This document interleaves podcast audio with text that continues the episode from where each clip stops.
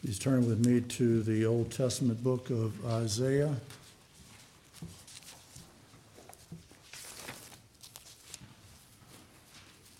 Isaiah is one of five major prophets, the other four being Jeremiah, Lamentations, Ezekiel, and Daniel. Isaiah chapter 1. And we'll be reading verses 1 through 20.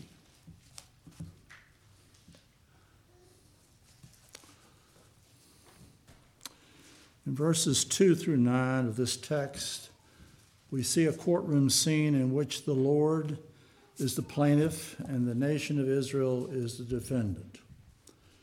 Instead of responding to God's ultimate care and provision for them, these people have failed to give him the loving obedience that is due him. The prophet Isaiah uses the title or a similar term, and I quote, Lord God of hosts, some 60 times. It pictured God as a mighty warrior, a leader of armies, capable of conquering all of Israel's enemies and providing for her survival.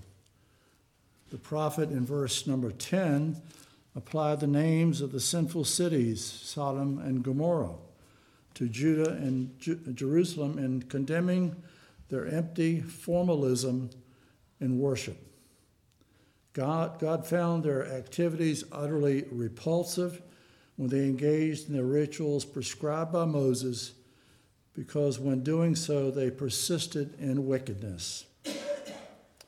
God found all sacrifices meaningless and even repulsive, even if the one who offered failed in obedience to his laws. Verse 11. In developing his call for cleanliness in verse 16, the Lord pardoned the guilty who desire forgiveness and obedience. In verse 18, the two colors mentioned, scarlet and crimson, speak of the guilt of those whose hands were, and I quote, full of blood, mentioned in verse 15. Full of blood speaks of extreme iniquity and perversity.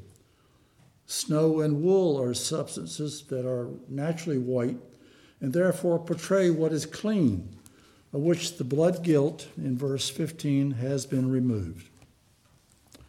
Verses 19 and 20, the prophet offered his readers the same choice God gave Moses in Deuteronomy 28 a choice between a blessing and a curse.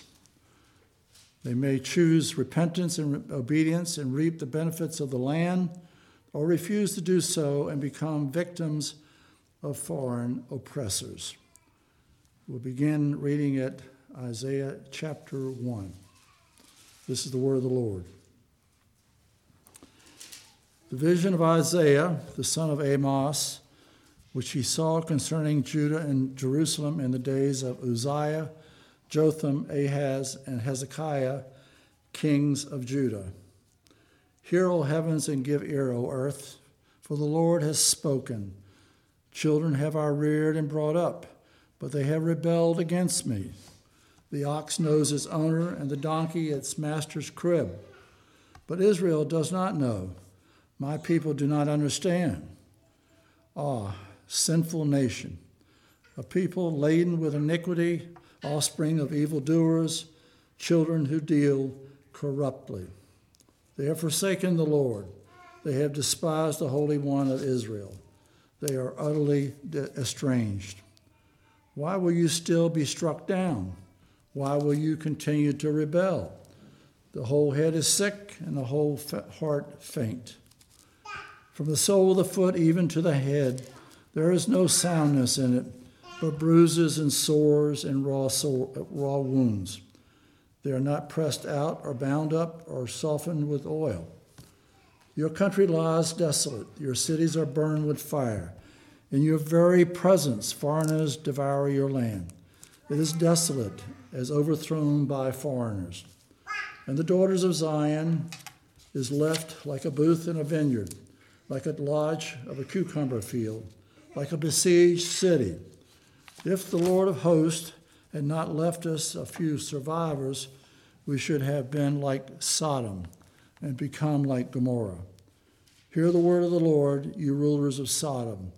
Give ear to the teaching of our God, you people of Gomorrah. What to me is the multitude of your sacrifices, says the Lord. I have had enough of burnt offerings of rams and the fat of well fed beasts. I do not delight in the blood of bulls, or of lambs, or of goats. When you come to appear before me, who has required of you the trampling of my courts? Bring no more vain offerings. Incense is an, uh, an abomination to me. New moon and Sabbath and the calling of convocations. I cannot endure iniquity and solemn assembly. Your new moons and your appointed feast, my soul hates. They have become a burden to me. I am weary of bearing them. When you spread out your hands, I will hide my eyes from you. Even though you make many prayers, I will not listen. Your hands are full of blood. Wash yourselves, make yourselves clean, remove the evil of your deeds from before your eyes. Cease to do evil, learn to do good, seek justice, correct oppression, bring justice to the fatherless, plead the widow's, cause. Come now, let us reason together, says the Lord. Though your sins are like scarlet, they shall be white as snow. Though they are red like crimson, they be, shall become like wool. If you are willing and obedient, you shall eat the good of the land. But if you refuse and rebel, you shall be eaten by the sword, for the mouth of the Lord has spoken. Amen. Please turn with me to Paul's letter to the Romans, chapter 7. We'll begin reading at verse 7 and go through verse 8, verse 1. Romans 7, 7 through 8, 1.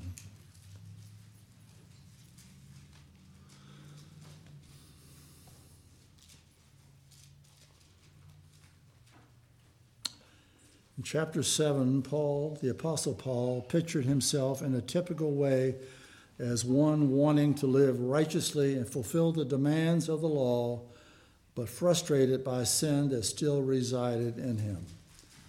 Nowhere else in Paul's letters and nowhere else in ancient literature is there such a penetrating description of the human plight and contradiction as in this text there is a remarkable connection between what chapter 6 says about sin and what chapter 7 says about the law. Paul addressed the issue of the believer and the law by a somewhat imperfect analogy with the husband and wife. These verses demonstrate the character of the law. It is holy, righteous, and good. Paul described the role of the law in his transitional experience before his conversion. The interpretation of these verses is as difficult as any in the New Testament. The text is gripped with tension. Paul painted for the readers a picture of the Christian life with all its anguish and its simultaneous hopefulness. This is the ongoing struggle with which believers are involved throughout their lives. Deliverance is promised. Victory is sure, but it is a revelation of hope. Paul described one who hates sin and judges it in his or her life. In this struggle, the believer constantly continues to strive for the good. Both the struggle of chapter 7 and the deliverance of chapter 8 are true and real in the believer's journey.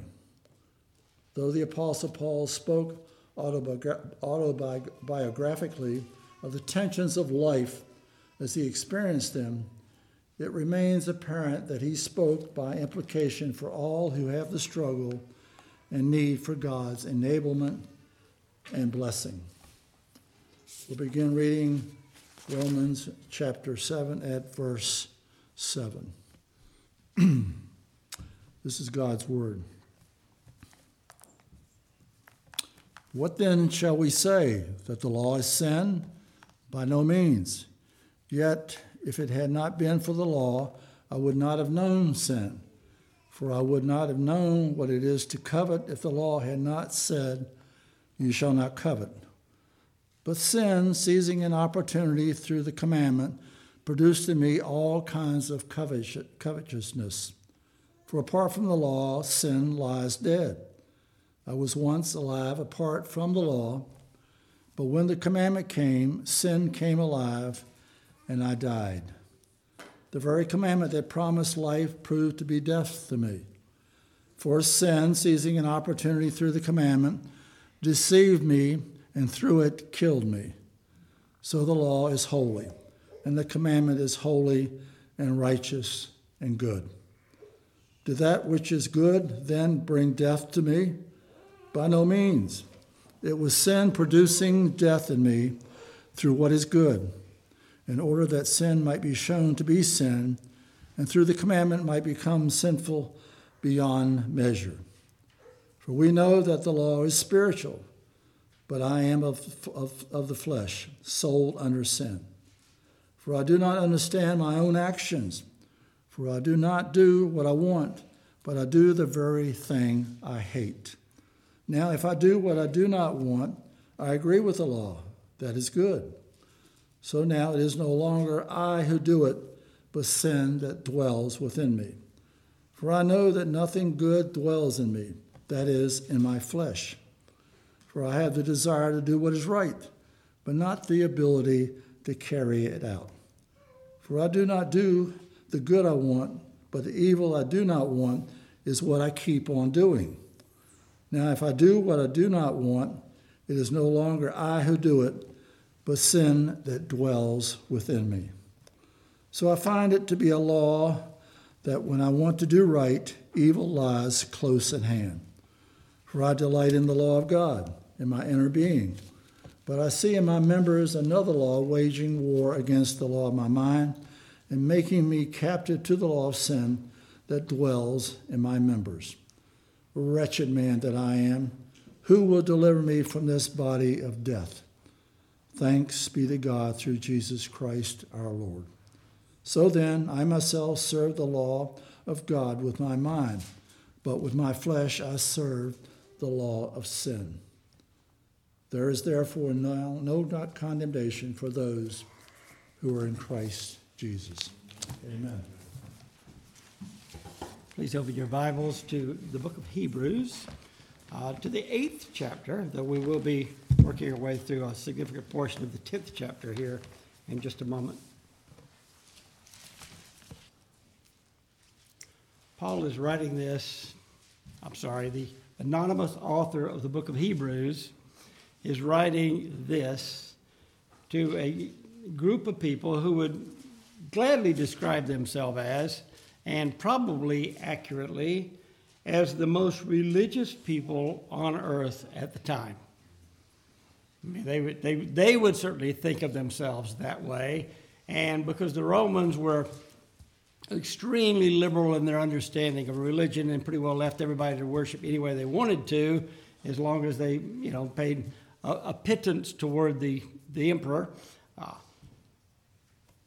but Paul's writing the Hebrews, or who the anonymous author of Hebrews is writing this particular epistle.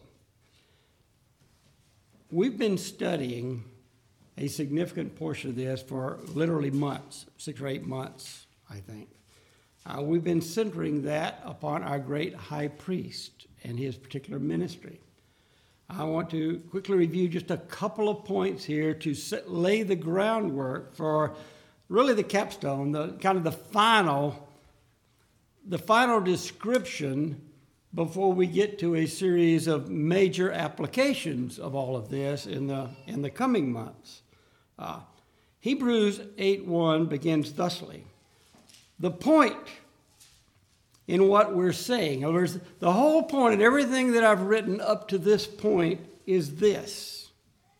We have such a high priest one that is seated at the right hand of the throne of the majesty on high.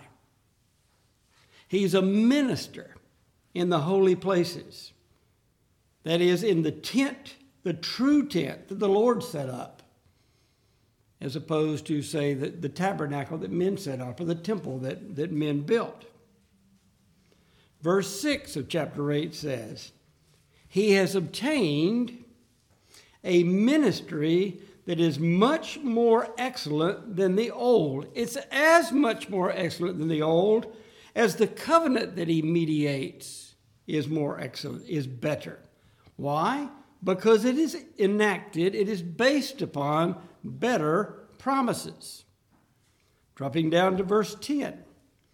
This is that covenant. These are the better promises. And we'll recall there were three of them. In verse 10, I will put my laws into their minds and write them on their hearts. I will be their people, and they shall be my, I will be their God, and they shall be my people.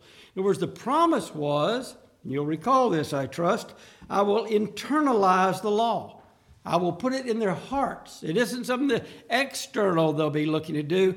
They'll understand the need and desire to do from their hearts.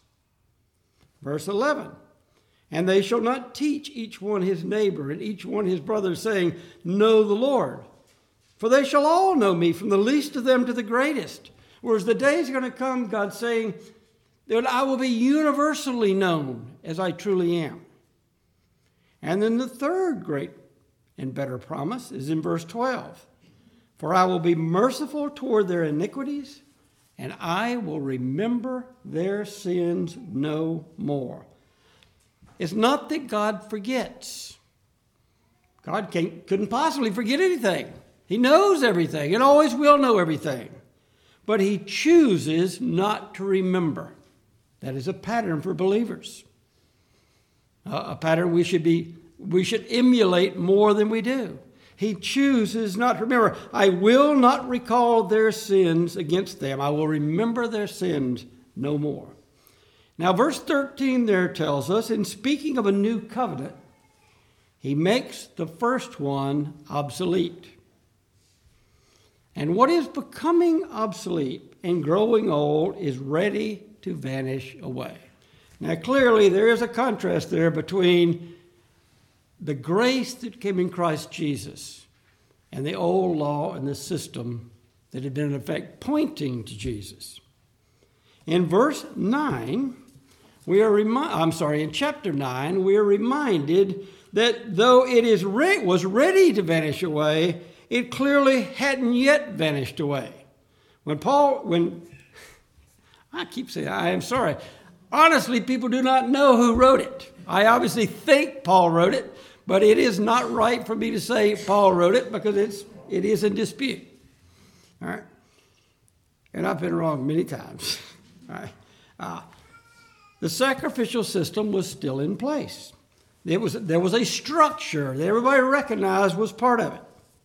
it. That structure, now we do understand it was based on a heavenly pattern, but there were priests involved, and they continually, that is, daily, offered sacrifices for the sins of the people. There was one day in the year, the great day of atonement, what they called Yom Kippur, in which the high priest himself, after he'd offered a blood sacrifice for his own sins, would enter into the Holy of Holies. At that point, he's in the inner sanctum. He's the only person ever allowed in there, and only one day a year, this day. Once he's in there, in the place where it said God dwells beneath the, the cherubim, he dwells there, and, and it's a, really a picture of the ark, which probably wasn't there at this time, but it's, that's the picture. Uh, he would offer yet another blood offering. It was for the sins of the people. And This was, this was the high holy day. Incidentally, it wasn't just happenstance that the great Yom Kippur War broke out on Yom Kippur. It's the day when all the reservists have gone home, everybody's worshiping their synagogues at home, and all of a sudden the Arab armies all attack Israel from many, many sides in late, I think, 73. Rather fascinating. Sadat knew what he was doing, let's just say. This had been going on. I mean, this had been going on for 1,400 years. It, it started when the children of Israel were in the wilderness. And it's still going on year after year after year. Now, looking at chapter 9 and verse 11, it begins with a but. Yes, all those things are going on, but when Christ appeared as a high priest of the good things that have come, they're all, they have come, then through a greater and more perfect tent, one not made with hands, that is, not of this creation, he entered just one time, once for all, into the holy places. And he didn't go in there by means of the blood of goats and calves, he went in by means of his own blood. And when he did, he thus secured an eternal redemption. And then it continues in verse 25 saying, Nor was it to offer himself repeatedly as the high priest enters the holy places every year, 1,400 times by then, with blood not his own. For, for if that were so, then he would have had to suffer repeatedly since the foundation of the world. But as it is, he has appeared once, once for all, and we looked at this phrase, at the end of the age, where the edge was pointed to this point, and it reached that point to put away sin by the sacrifice of himself. I think you'll recall when I concluded last first Sunday's message, we were we kind of were hanging there on verse 27 and 28, just as it's appointed to, for man to die, and after that comes judgment. The point being, everybody's going to die. But in the same sense that we know everybody's going to die, verse 28 tells us just as surely, Christ, having been offered once to bear the sins of many, he will appear a second time. But that's not to deal with sin. That's already been dealt with. Now, if you're outside of Christ and you've rejected the dealing that he's done for your sin, he is the judge. But he's primarily coming back to do what's said here to deliver, to save those who are eagerly waiting for him. Just as surely as all men die, Christ will come again. Not primarily to deal with sin, that's been dealt with, but to deliver his people. Now, you know, that actually sounds pretty simple. Why do people have, have so much trouble simply accepting that? I mean, what is it in the heart of man that says, nah, it can't be that easy? There's got to be a hook. There's got to be something more I can do. Well, someone will say, well, well, it's cultural heritage. After all, the Jews have this system. They've been using it for 14 centuries. I mean, surely, surely they can't imagine doing it any other way. I mean, whoever wrote this ought to be understand that. And of course, they have the Word of God, so they know they're special.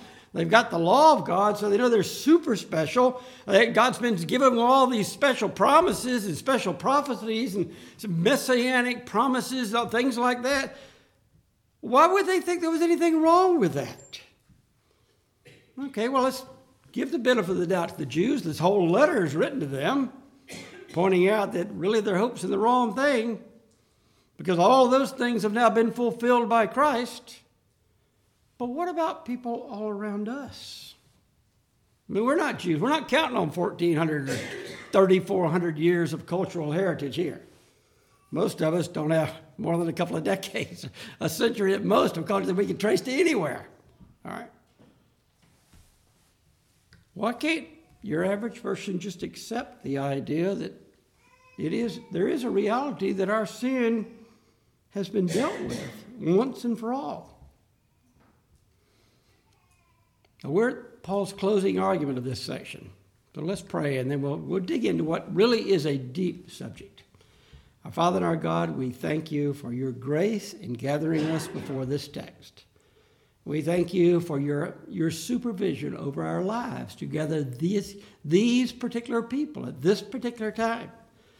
Lord, there is a need in all of our hearts to get these matters settled. And we pray, Lord, lest we be unstable Christians, lest we, we find ourselves incapable of walking worthy of our calling, and that, that, that incapacity so defeat us that we mar our testimony. We pray, Lord, for the assurance that only your Spirit can give as we rest our faith on your promises, upon your finished work. Lord, use this to mature our faith, to grow us in our understanding and our love for our Savior. In Jesus Christ's name, amen. As I said, we're entering into some of the deepest things that are revealed by God. First thing I want to do is consider together the very nature of the sacrificial system as an institution. And that takes us to our text, which is Hebrews 10.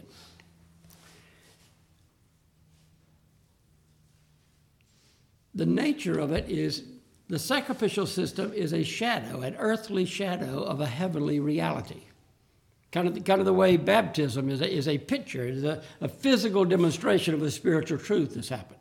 All right. But this is kind of goes the other way. It's an earthly shadow of a heavenly reality. That's what, Paul, that's what the author says in verse 1.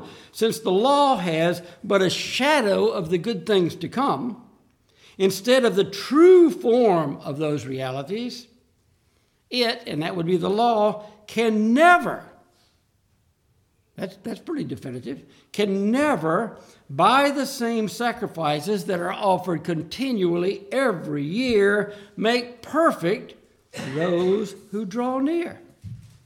Now, he's going to be very logical. He says, listen, if they could, if the law could make us perfect, wouldn't they have ceased to be offered? I mean, what's the point of coming back with another lamb? What's the point of coming back with another ox? What, what, what do we even need? What do you need any of those things for? If it's if if the if it's been done, it's been done. Since worshippers, because they've been cleansed, they they wouldn't even realize they were they were sinners anymore. They're there. Of course, I don't think any of us think we're there. There can't be anybody in this room that thinks they don't sin anymore. If you do, I got news for you. That's sin. All right. In fact, Brother Walt read to us even the Apostle Paul. There's a, there's a phenomenal coincidence I could share at this point, but I won't. even the Apostle Paul is wrestling, you know, I got I know what I ought to do. Why don't I do it consistently? I know there's ways I shouldn't respond to things. There's, there's less than God honoring ways in which I just seem to habitually do. That's the Apostle Paul. I mean, he's a pretty good role model, and, and he's struggling with these issues. He, he, he calls himself a wretched man. Well, now, who's going to deliver me from this body of sin? This is the Apostle Paul.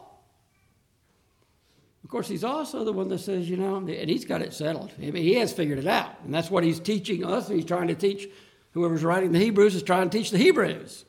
It is so. There is no condemnation to those that are in Christ Jesus. Brother Walt read that to us.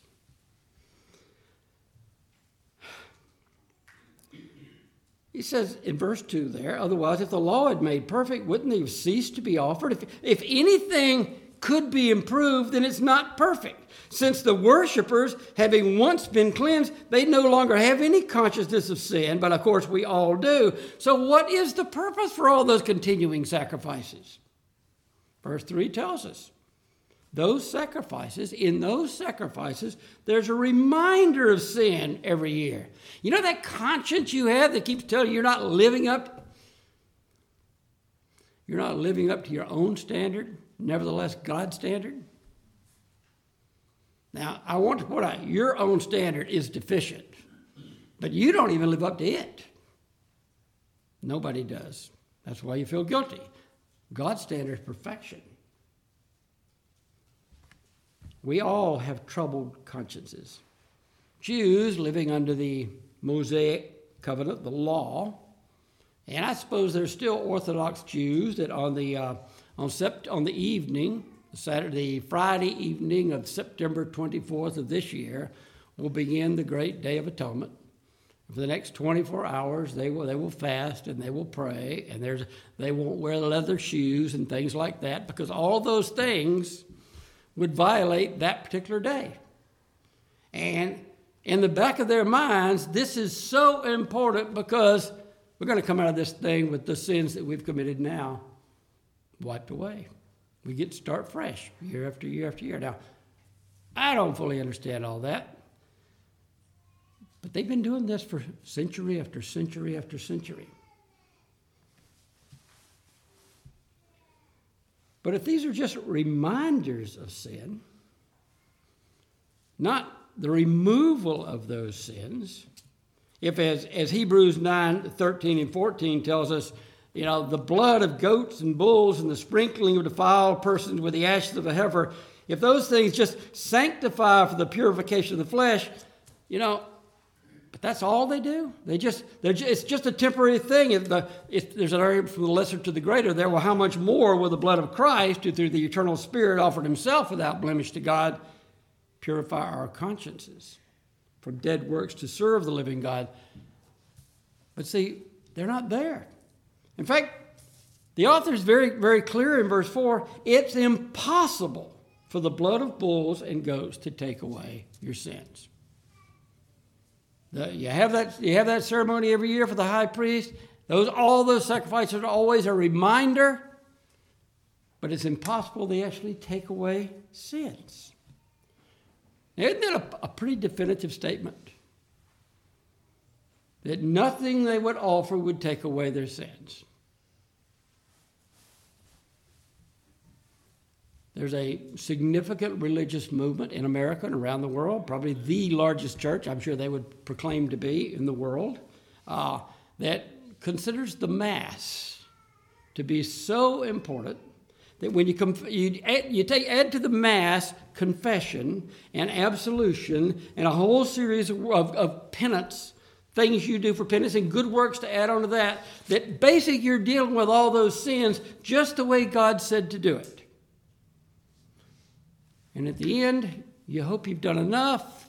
And the church says, We hope you have too, but just in case you haven't, there's another opportunity after death, but it might take a long, long time. But you got time. It's quite a system. And I don't, I don't want to mock it. I mean, these, they're dealing with guilty consciences. They're dealing with it that wonder have they been good enough? Have they done enough?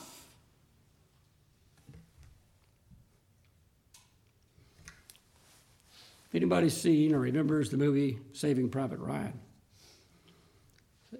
you know, the, the whole story revolves around the fact you've got to save this guy because all his brothers have been killed. And everybody gets killed trying to save him, but they do ultimately save him. At the end of the movie, you know, 30 or 40 years have passed, and he's wandering through that graveyard at Normandy, and he's visiting the graves, and he turns to his wife or kids or somebody at the end and says, have I been good enough? And he means, have I been good enough to be worthy of that sacrifice? Have I been good enough? We're never good enough. There's only one that was good enough. Uh, but in Christian America, going to church, joining a church, getting baptized, tithing, how much of that do you have to do to be good enough? How often do you have to do it? How regular? How much? I mean, we, we kind of have our own system here, and it's very convenient to be able to measure ourselves against people that aren't part of the system because, well, surely God sees we're in a whole better category than they are. So you see, we have a system very much like the Jewish sacrificial system and our confidence is in the things that we do. Well, if the blood of sheep and goats, following God's very specific guidance about when and how often and what way and by who they had to be offered every single day, it had been going on by the people of God for 14 centuries, wouldn't do it. What do we think our idea is going to do it? See, this is the deep, we're in the deep water here. It's a real problem. In fact, the bottom line to all this, in its clearest sense, is there doesn't appear to be anything that we, you, me, could do about our sins. I mean, we except commit them. And we do it all the time, even when we don't want to. There's nothing we can do. They're already, we're already stained with them. And we've got room for more stains. And we have no doubt at all they're coming. And we can do all kinds of good things around the edges to kind of cover them up so others don't see them, which incidentally is what everybody else is doing too. But they're still there. And God sees them. And you see, the author here has laid out what the problem is. The problem's a lot worse than people think. Beginning in verse 5, however, we are again reminded God has a solution. He's provided a solution. Yes, that was the case. And because of that, another way to say that would be in verse 5 consequently, consequentially, because of that, when Christ came into the world, he said, He said, Sacrifice and offerings you've not desired, but a body you've prepared for me. The interesting thing about what he said there is that he's quoting from Psalm 40. Psalm 40, I read the first five verses, of Psalm 40. It is a psalm of David.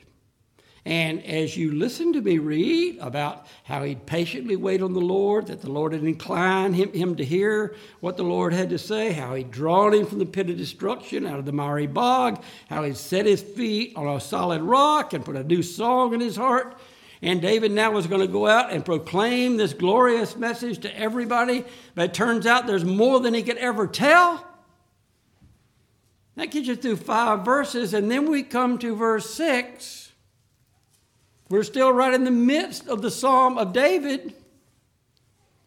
And the author of Hebrews said, when Christ came into the world, he said.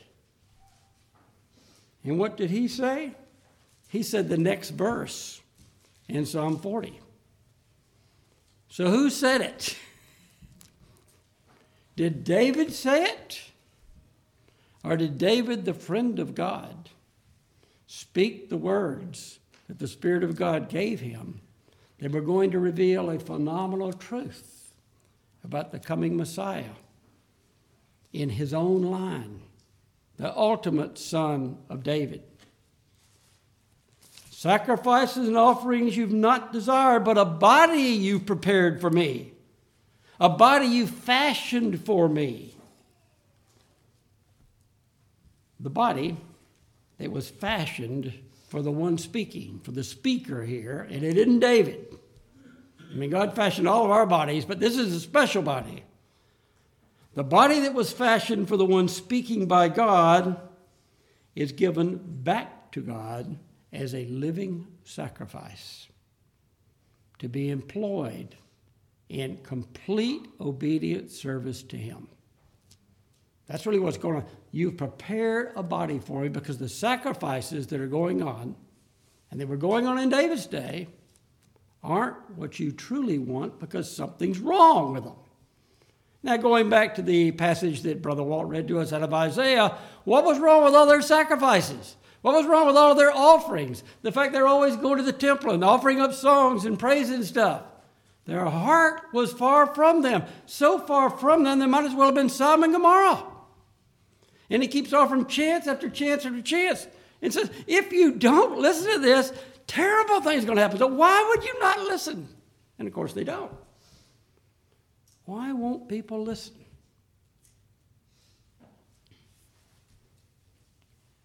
Incidentally, if, if that body that was fashioned for Christ was given to him, and then is being given back as a living sacrifice to be lived out, employed in obedient service to God the Father, How does that relate to Romans 12 1? When Paul says, I beseech ye, therefore, brethren, by the mercies of God, that you offer your bodies as living sacrifices, holy, acceptable unto the Lord, which is your reasonable service, which is your reasonable service of worship, which is your spiritual service of worship. Whatever, whatever translation you have, these are living sacrifices. These are lives that have been changed by the Spirit of God. Let's continue a little bit down to verse 6. Not only does he say, Sacrifices and offerings you've not desired, but a body you've prepared for me. In burnt offerings and sin offerings you've taken no pleasure. He's talking really about the whole Levitical system. God's really not pleased. Now, he might have been pleased in some sense when it really first got started, but it didn't take long before, as mankind does, it corrupted everything. What's missing is their hearts. They were worshiping with their lips, but their hearts were far from God. When God's people gather on the Lord's day, are their hearts there or just their bodies there?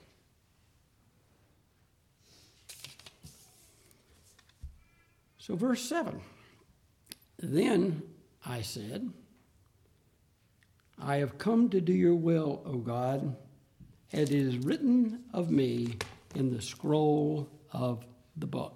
Again, that's Isaiah 40. That's verse 7. That's not David, though it is David who wrote it. That's the Messiah speaking.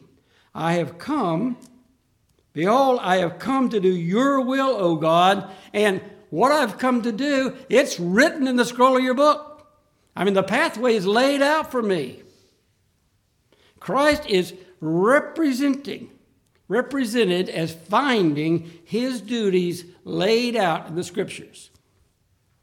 This is the way you live a God honoring life. And did he? Yes, he lived his entire life without sin. Was it a successful life by worldly standards? Well, he ends up nailed to a tree outside Jerusalem with, with all the people he was trying to deliver chanting, Crucify him, crucify him, we have no king but Caesar. By earthly standards, we would not say that's the winning ticket. But it was the most successful life ever lived. I have come to do your will. He set himself up to carry out wholehearted obedience to the will of God. And that's exactly what he did.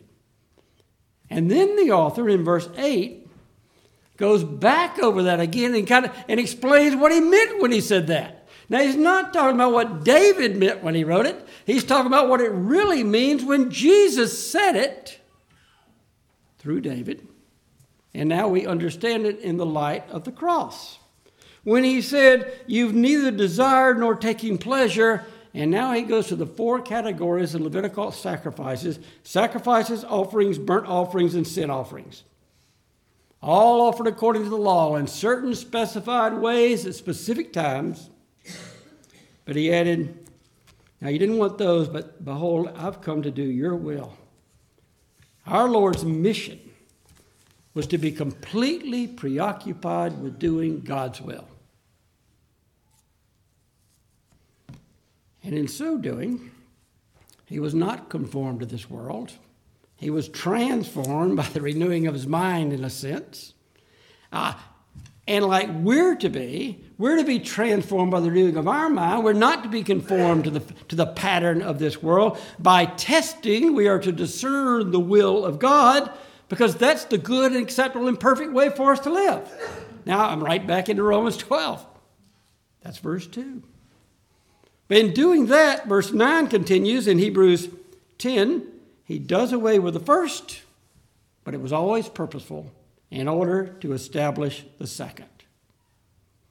Now, what he's saying is that that whole system of works, whether it was the, the temple and the Levitical sacrificial system, or whether it's the whole Roman Mass system, or whether it's any other religious system, and most of us have been in, in various forms of religious systems all of our lives in America.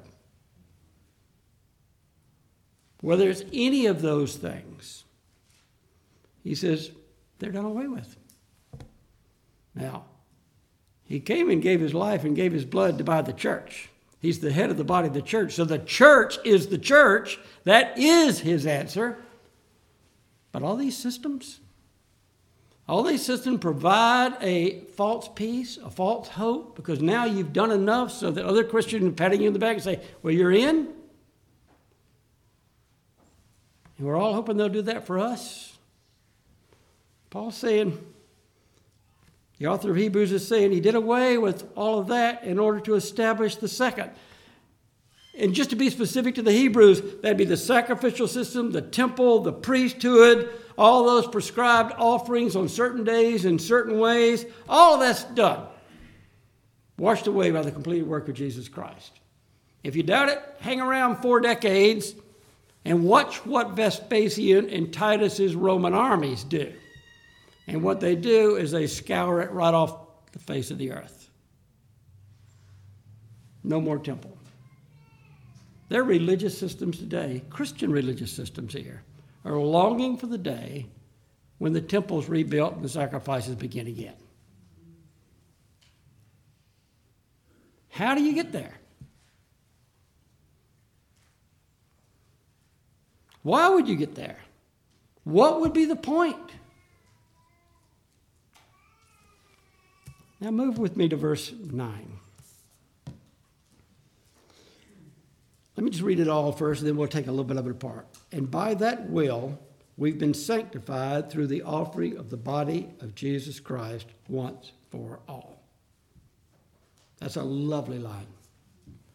Let me begin by asking this. When he says by that will, whose will? Is that your will? Now that's the will of God. By the will of God, the author of Hebrews is writing to these Hebrew believers we have been set apart, sanctified through the offering of Jesus Christ once for all. Our Lord and Savior, Jesus Christ, when He fulfilled God's will, that's the reason His sacrifice affected what all those animal sacrifices couldn't do. All the good works you can do, can't do. All the best you can be, can't do. His perfect sacrifice did. What was accomplished? The sanctification of his people. Everybody feel real sanctified right now? Aren't you glad sanctification's a process? Because if you had to feel perfect right now, instead of knowing God says you're going to be perfect, you'd feel this, this just can't happen. But the Word of God says we have been sanctified through the offering of the body of Jesus Christ once for all time. And then just to drive it home, the author says in verses 11, it's like he's going to go over the ground for like the eighth time in this. He says, Listen, every priest stands every day at his service. He offers repeatedly the same sacrifices which can never take away sins. Think about the religious systems all around us. They're doing all kinds of things that, are put, that people are putting their confidence in rather than in the finished work of Jesus Christ. But when Christ, verse 12, had offered for all time a single sacrifice for sins. He sat down at the right hand of God. He's waiting from that time until his enemy should be made a footstool for his feet. 14. For by a single offering he has perfected for all time those who are being sanctified. Now there's a glorious truth. Remember, I've, I've, mentioned any number of times when you go to Romans 8 28 and 29, and we read that, that, that we know that all things work together for those that love the Lord, to those that are called according to his purpose. That everyone that he foreknew, he predestined to be conformed to the image of his Son, and it runs the whole process from their calling to their justification to their sanctification to their glorification. I said those are all past tense. In the mind of God, it's done. And here we have the author of the Hebrews saying, by that single sacrifice, He's perfected for all time those are in the process of being perfected. How can you do that? How can you have something being done that's done? Well, you're not God, so you don't understand it. I'm, I'm not even, I cannot even begin to explain that to you. But that is what the Word of God says. And then the Holy Spirit comes along in verse 15 and bears witness to us. After saying, This is the, co-, and then where does it, where does the Holy Spirit go? The Holy Spirit, he quotes from Jeremiah 31. We spent a lot of time there. This is the new covenant. This is the covenant I'll make with them after those days, declares the Lord. I'll put my laws in their heart and I'll write them in their mind. That's the first better promise. And then he adds, I will remember their sins and their lawless deeds no more. That's the final better promise. I think we can assume the middle ones included. And the stroke at the bottom of this, this whole sum of truth is this Where there is forgiveness of these, there's no longer any offering for sin where the cleansing that Jesus Christ had offered has occurred, there's no need for further sacrifices for sin. We're on, we're on this side of the cross. If the blood of Jesus Christ has been applied to you, if your sins have been nailed to that cross,